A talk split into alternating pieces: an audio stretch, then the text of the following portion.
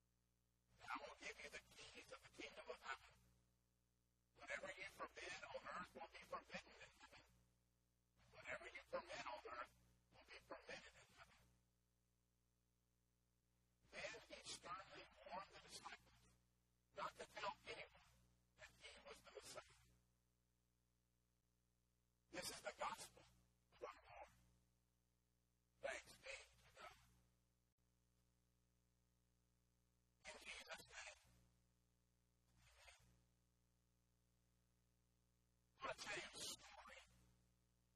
It's a, it's a Bible story, but it may be one that you haven't heard very often. Perhaps. It's a story of